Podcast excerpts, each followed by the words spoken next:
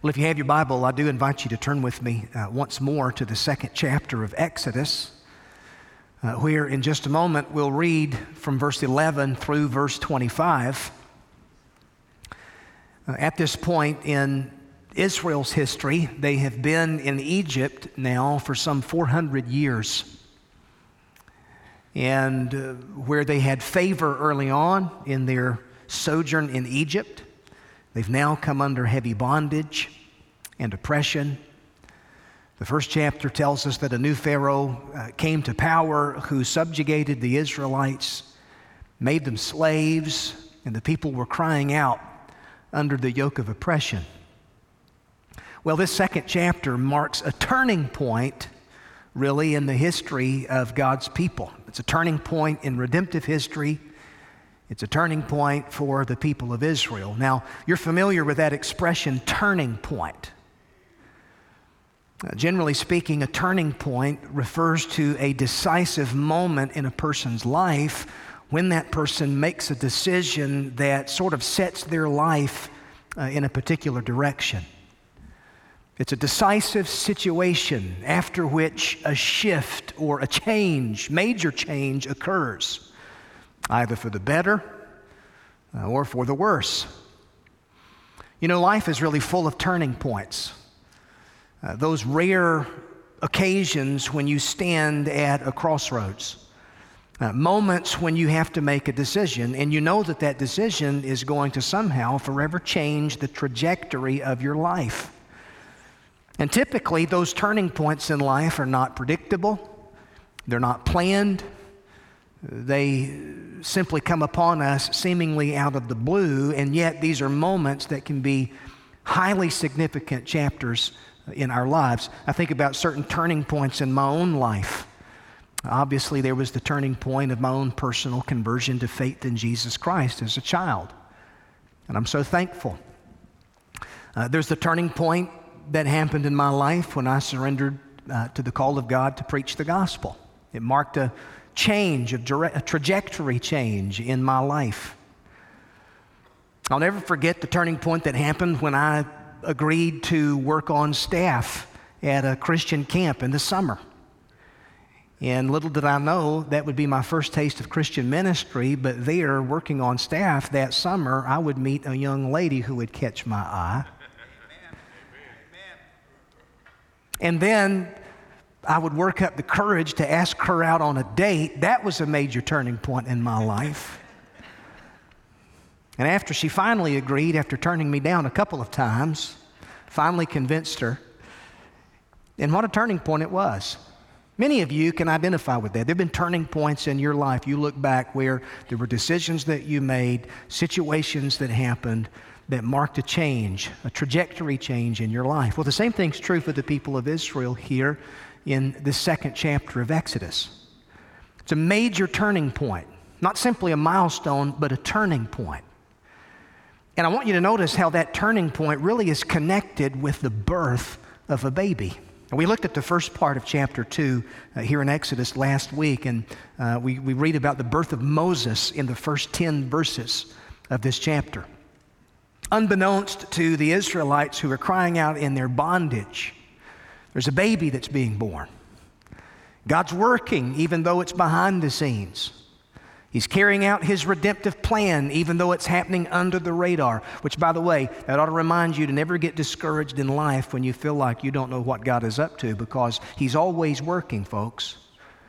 Under the radar, behind the scenes, his hidden providence always working, always working for our good and ultimately for his own glory.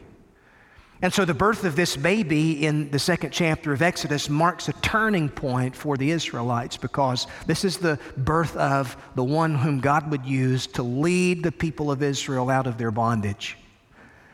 And so the story picks up. That baby grows up and becomes a man, and the story picks up in verse number 11. So read with me. The Bible says, One day uh, when Moses had grown up, verse 11, when Moses had grown up, he went out to his people and looked on their burdens, and he saw an Egyptian beating a Hebrew, one of his people. He looked this way and that, and seeing no one, he struck down the Egyptian and hid him in the sand. When he went out the next day, behold, two Hebrews were struggling together. And he said to the man in the wrong, Why do you strike your companion? And he answered, Who made you a prince and a judge over us? Do you mean to kill me as you killed the Egyptian? And then Moses was afraid and thought, Surely the thing is known. When Pharaoh heard of it, he sought to kill Moses. But Moses fled from Pharaoh and stayed in the land of Midian, and he sat down by a well. Now, the priest of Midian had seven daughters, and they came and drew water and filled the troughs to water their father's flock. The shepherds came and drove them away, but Moses stood up and saved them and watered their flock. When they came home to their father, uh, Reuel, he said, How is it that you've come home so soon today? And they said, An Egyptian has delivered us out of the hand of the shepherds and even drew water for us and watered the flock. And he says to his daughters, Then where is he? Why have you left the man? Call him that he may eat bread. And Moses was content to dwell with the man, and he gave Moses his daughter Zipporah. She gave birth to a son. And he called his name Gershom, for he said, I have been a sojourner in a foreign land. And during those many days, the king of Egypt died, and the people of Israel groaned because of their slavery and cried out for help. Their cry for rescue from slavery came up to God, and God heard their groaning, and God remembered his covenant with Abraham, with Isaac, and with Jacob. God saw the people of Israel, and God knew. I want to speak from this subject this morning the turning point. And again, this chapter marks a decisive turning point uh, in the history of the people of Israel. Not only is it a turning point for the Israelites, but it's a turning point for Moses personally. Because you'll notice that the chapter is dealing with uh, his life, his background, uh, what he had been exposed to, decisions that he makes, where he ends up. And yet, the providential hand of God is working behind the scenes in his life. And so, before he will ever be a useful instrument in the hands of God, Moses is going to have to be enrolled in the school of pain. Uh, through what proves to be a major turning point in his own life. Moses is going to learn some very valuable lessons that will remain with him all throughout the remainder of his days. Now, you and I know Moses as the man of God that redemptive history shows him to be. Uh, we think of Moses, we think of the deliverer, we think of the lawgiver. Uh, we think about Moses, the man of God, there on the mountain of God, receiving the Ten Commandments, leading the Israelites during their wilderness journeys. However, before God ever uses a man, God must first make that man. And so that's what we're seeing happen here in this second chapter of Exodus. God is making a man out of Moses. And often the making of a man happens, and, and, ladies, this is true of you as well. It often happens not in big, flashy, spectacular ways. It often doesn't happen on the mountaintop moments of life, but rather through the ordinary rhythms of life, through the ups and the downs of life the failures of life, the turning points of life. God is at work behind the scenes in our lives, shaping us into the people that He wants us to be. So it was for Moses, so it is for me and for you. Now, what are the lessons that Moses has to learn? Well, I find in this passage at least four lessons that Moses is going to have to learn. Now, we'll look at two of these this morning, and we'll come back later on and look at the other two. So, notice first, Moses learns a personal lesson in identity. The first lesson that we see Moses learning has to do with his own personal identity. You see, in verse 11, the Bible says that Moses, when he grows up, he goes out to his people. He looks upon their burdens. He sees one of his people being afflicted. And so notice that Moses is identifying with the people of God here in this passage of Scripture. Now, there's a lot of years that go by in Moses' life uh, here in Exodus chapter 2. Uh, the chapter begins with the story of his birth. It tells us virtually nothing about his childhood. And now, once we get to verse 11, it takes us all the way to a scene that happened when he was 40 years old. You say, well, how do you know that? Well, our text doesn't mention his age, but if you take your Bible and go over to Acts chapter 7 for just a moment, uh, you'll notice that Stephen, in his sermon before the Sanhedrin, uh, Stephen is going to fill us in on some background details of Moses' life at this point. And so notice what he says there uh, in, in, in verse number 20 of, uh, of Acts chapter 7. At this time, Moses was born. He was beautiful in the sight of God brought up for three months in his father's house. When he was exposed, Pharaoh's daughter adopted him and brought him up as her own son. So we know that Moses has spent his childhood years, his young adult years, he's a fully grown man now. He's grown up in the lap of Egyptian luxury. Now, he's grown up as a prince of Egypt, as it were, an adopted son of Pharaoh's own daughter. And verse 22 says that Moses was instructed in all the wisdom of the Egyptians. He was mighty in his words, mighty in deeds. And so, really, the only thing that's mentioned of these earlier years in Moses' life is this statement by Stephen that, that tells us that he was adopted, uh, he was educated there in Egypt, uh, he had an impressive resume. As the adopted son of Pharaoh's daughter, he grows up as a prince. Uh, he receives the finest education in the entire world at that particular time. In fact, extra biblical sources say that he would have been educated in Heliopolis, uh, which is where Egyptian nobility were known to send their children.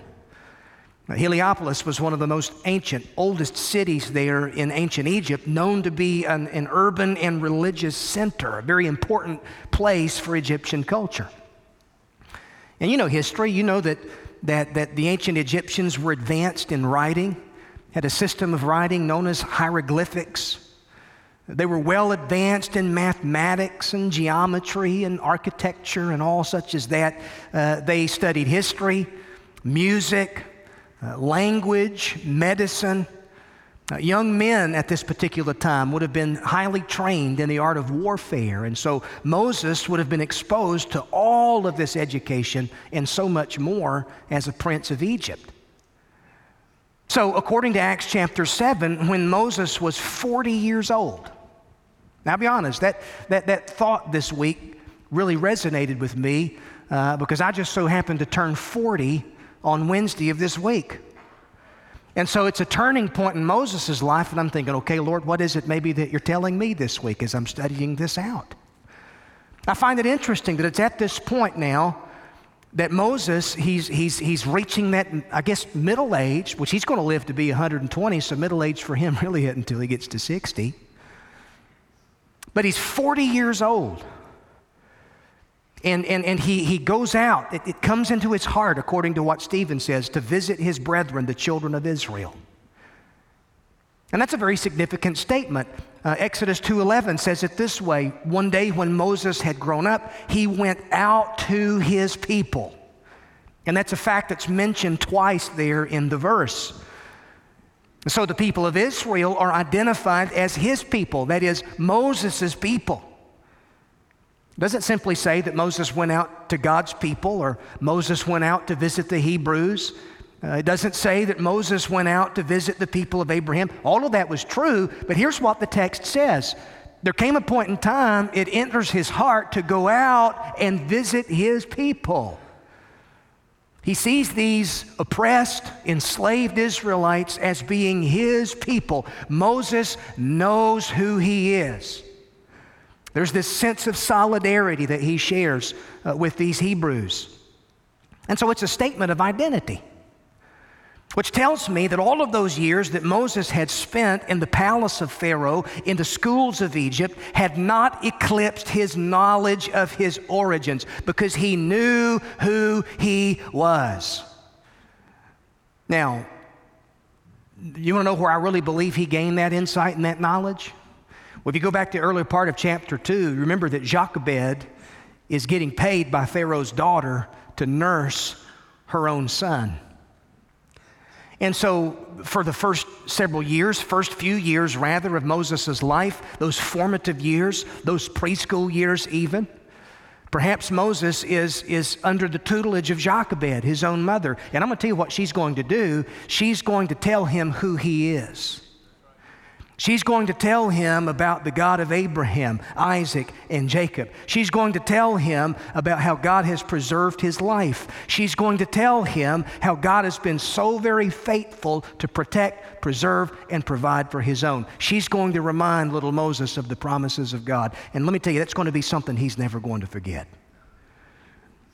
Let me tell you something, you preschool moms, don't underestimate the opportunity that you have to invest in your children spiritually while they're right there, chasing you around every day, underfoot.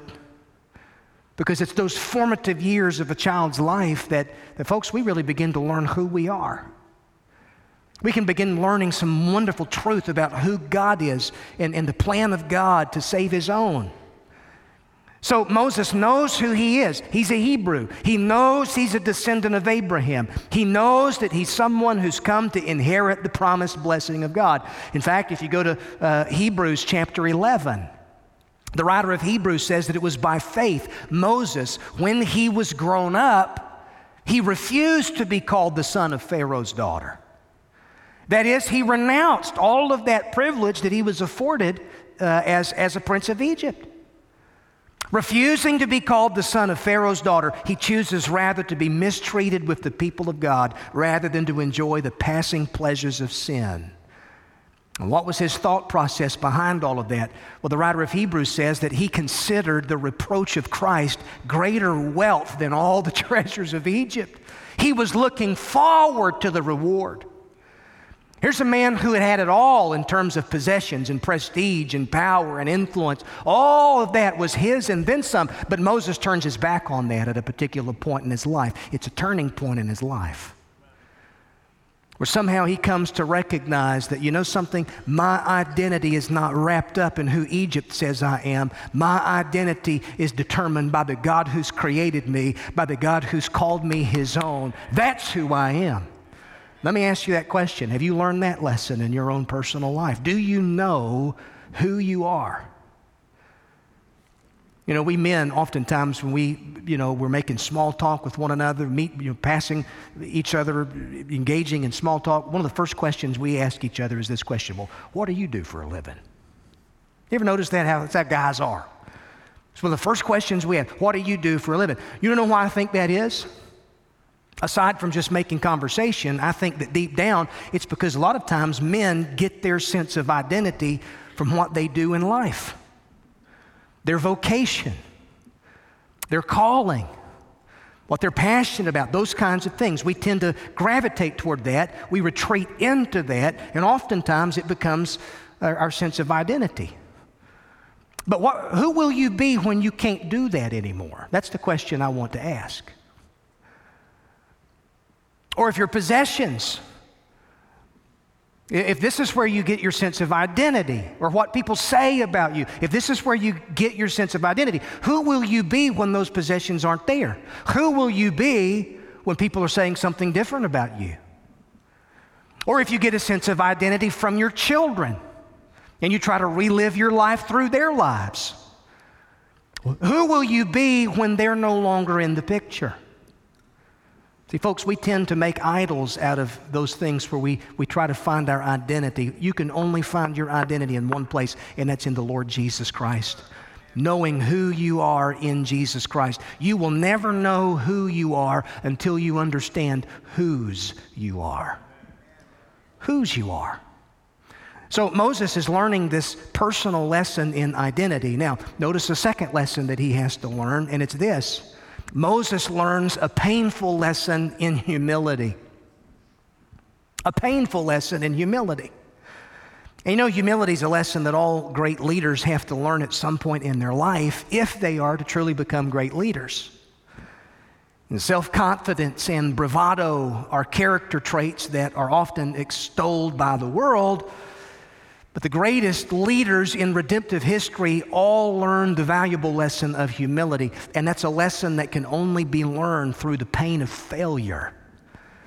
And so, this is a painful lesson in failure and in humility that Moses is going to have to learn. Now, notice that he's got a noble intention here. Because verse 11 says that when he had grown up, he goes out to his people. He looks on their burdens. There's a sense of him identifying with his people here. Their burden has become his burden. And it just so happens that he sees an Egyptian beating a Hebrew, one of his people. Now, look what verse 12 says Moses does. He looked this way and that way, and seeing no one, he struck down the Egyptian and hid him in the sand.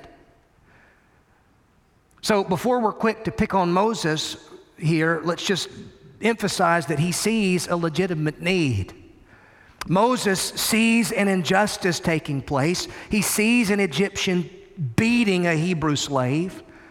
Moses knows that it's a cruel and oppressive thing, something that was not just. Perhaps it causes his blood to boil. Maybe he's seething with a sense of righteous indignation. And by the way, this wasn't the first time that Moses had seen this kind of cruelty.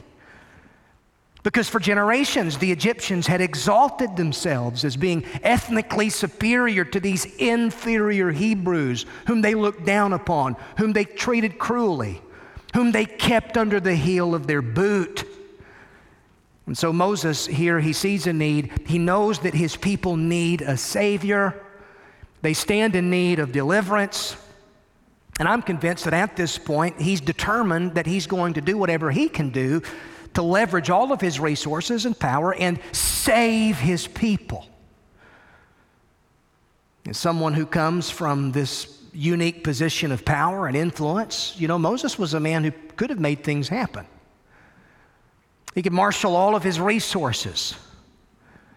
Here it seems that he's going to deliver these Israelites, at least one Egyptian at a time. The point is, Moses knew that something needed to be done. And so, before I move on, let me just emphasize the importance of seeing a need and responding to it. All too often, we're prone to be so wrapped up in our own little world, so consumed by our own self interests, that we're blind to the oppressing needs all around us.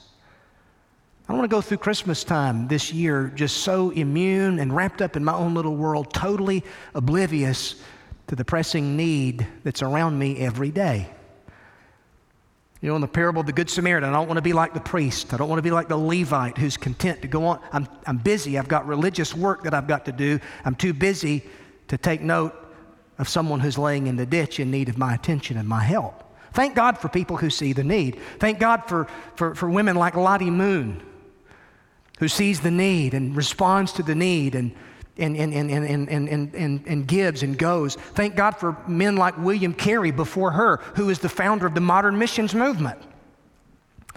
You know the story of William Carey's life? Had a passionate desire to want to take the gospel to the nations. He goes to a minister's meeting, I think it's in, in 1782, if I'm not mistaken. He goes to a minister's meeting. He's 25, 26 years old. And, and he, he makes this passionate appeal to that gathered assembly of pastors and clergymen about the need to raise funds, the need to take the gospel to the ends of the earth. And there's this old senior minister named John Ryland who stands up and says, Young man, you just need to sit down. When God decides to convert the heathen, he'll do it without my aid or yours. There's always been those who want to pour cold water on someone else's enthusiasm. William Carey doesn't let that stop him because five years later, he's going to write this little pamphlet, uh, an inquiry into the obligation of Christians to use means for the conversion of the heathen. it's a publisher's nightmare, I'm sure, with the title that long. But basically, he becomes the founder of the modern missions movement, takes the gospel to India, labors there seven years before he ever even sees his first convert.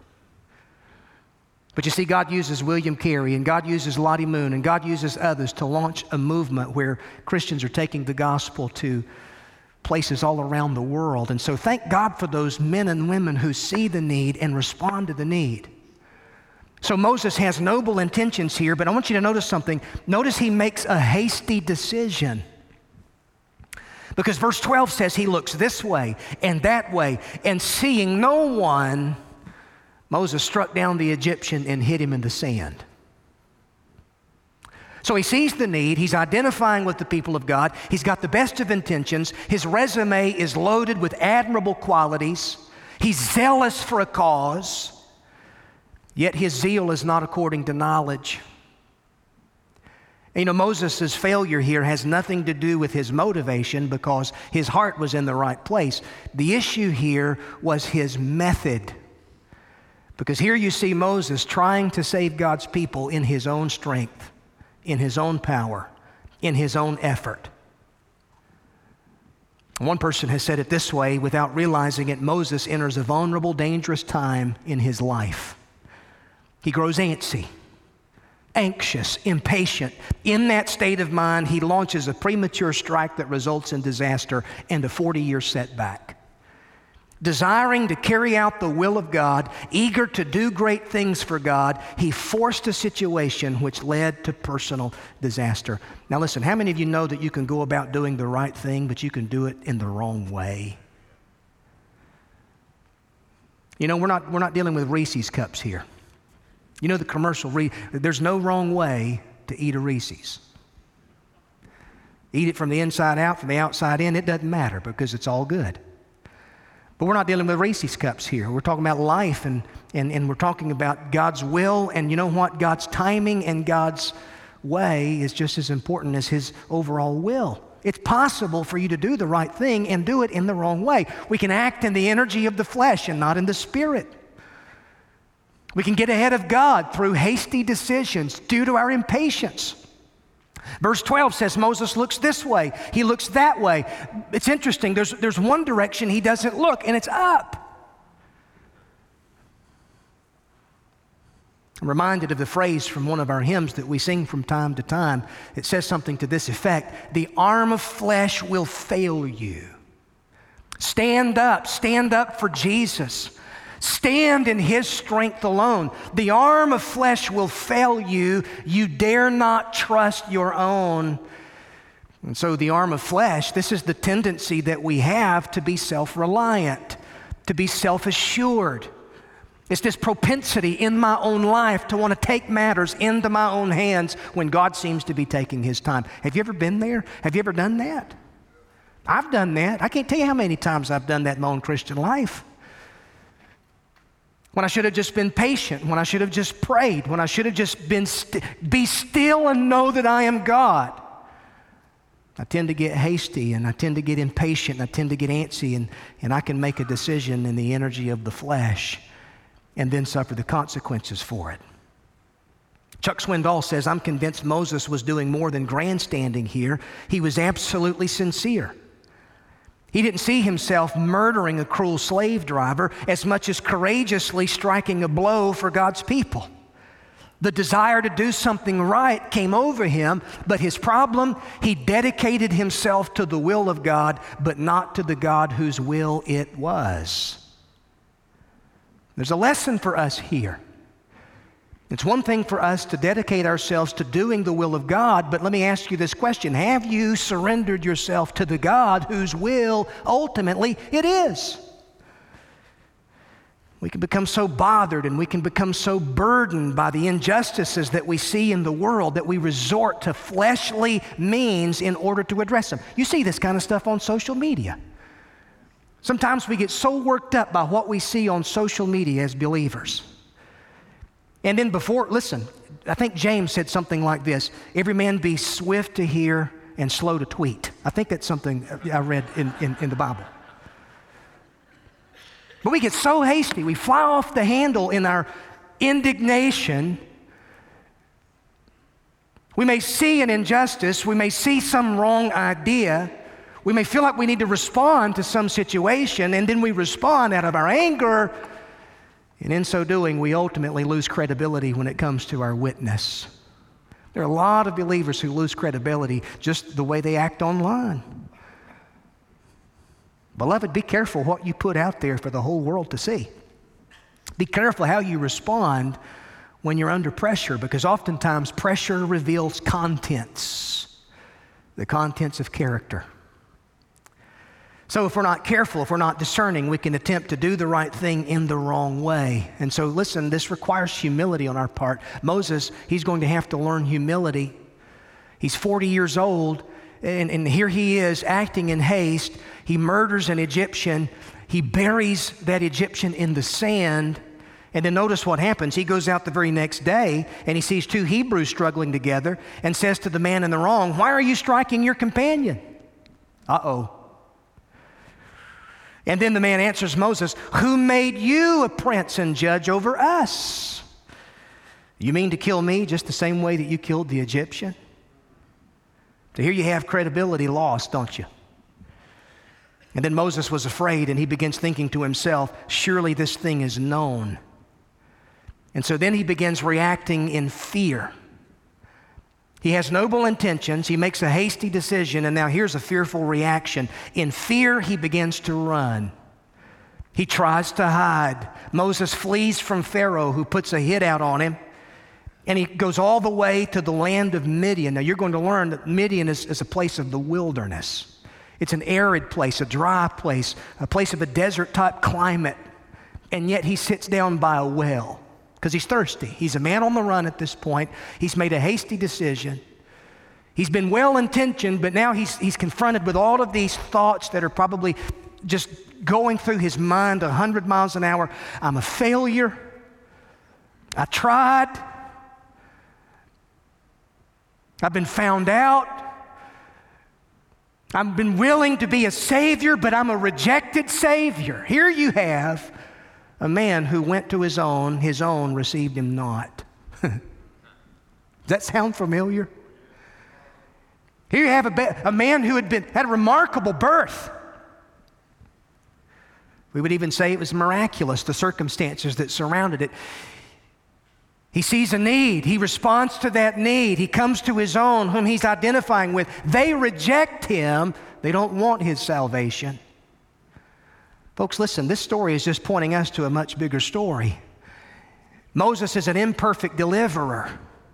Moses is a man who's going to have to learn some lessons lessons in identity, lessons in humility. But Moses, he's, he's simply a signpost in redemptive history that's pointing us forward to another deliverer who's going to step onto the scene, who's going to have a miraculous birth.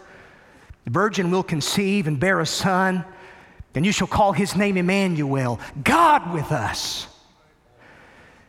And this baby's going to be perfect in every way. He's going to be sinless in every way, spotless, a Lamb of God, a deliverer, one who comes to identify with us. God, who wraps himself up in human flesh, comes to where we are, enters into our mess. He comes into his own, and his own receive him not, according to what John writes in the first chapter. He's a man of sorrows and acquainted with grief. He's rejected, despised, and yet it's going to please the Lord to bruise him.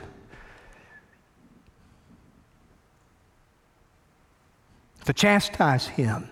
The stripes that are laid upon his back ultimately will be for my healing and for your healing. See, Moses, he tries to deliver his people by killing a man. Jesus delivers his people by laying down his own life. huh? And Moses is going to learn that God's going to be the one who's going to achieve the salvation of his people. It won't be Moses, it'll be God working through the instrumentation of Moses. Moses is going to have to learn some lessons in humility and pain and suffering and hardship. I imagine at this point he probably thought his life was over. He probably thought his best years were behind him. In faith, he left all of that in Egypt. He's now in the wilderness of all places. And you know what God's going to do? God's going to make a shepherd out of this once proud Egyptian. He's going to make a shepherd out of it. The very thing that Egyptians despised, Moses becomes. Isn't that a lesson in humility? Let me just wrap this up this morning. Let me give you three lessons by way of just application as I close. Moses needed to learn three major lessons. We need to learn these too. Number one, we need the wisdom of God to accomplish the right thing in the right way and at the right time. We need the wisdom of God. We're so prone to be attracted to strength. We're so prone to be proud of our resume. We're so drawn to those who seem to have what we would call the it factor. We get so caught up with a person's charisma more so than that person's character. And yet, all the while, if we're not careful, we can begin thinking like the world around us thinks. God's not impressed with the things that man is often impressed with. It's not by might, it's not by power, it's by my spirit, says the Lord of hosts. Psalm 147 He does not delight in the strength of the horse. He takes no pleasure in the legs of a man. The Lord takes pleasure in those who fear Him, in those who hope in His mercy. So I need the wisdom of God in order to accomplish the right thing in the right way at the right time. You fill in the blank for your own life, whatever decision you're faced with. Don't be hasty. Commit it to the Lord. The steps of a good man are ordered by the Lord. Both the steps of a and the stops of a good man are ordered by the Lord. And then the second lesson is this we always go the wrong way when we choose to go our own way. At least that's true in my own life.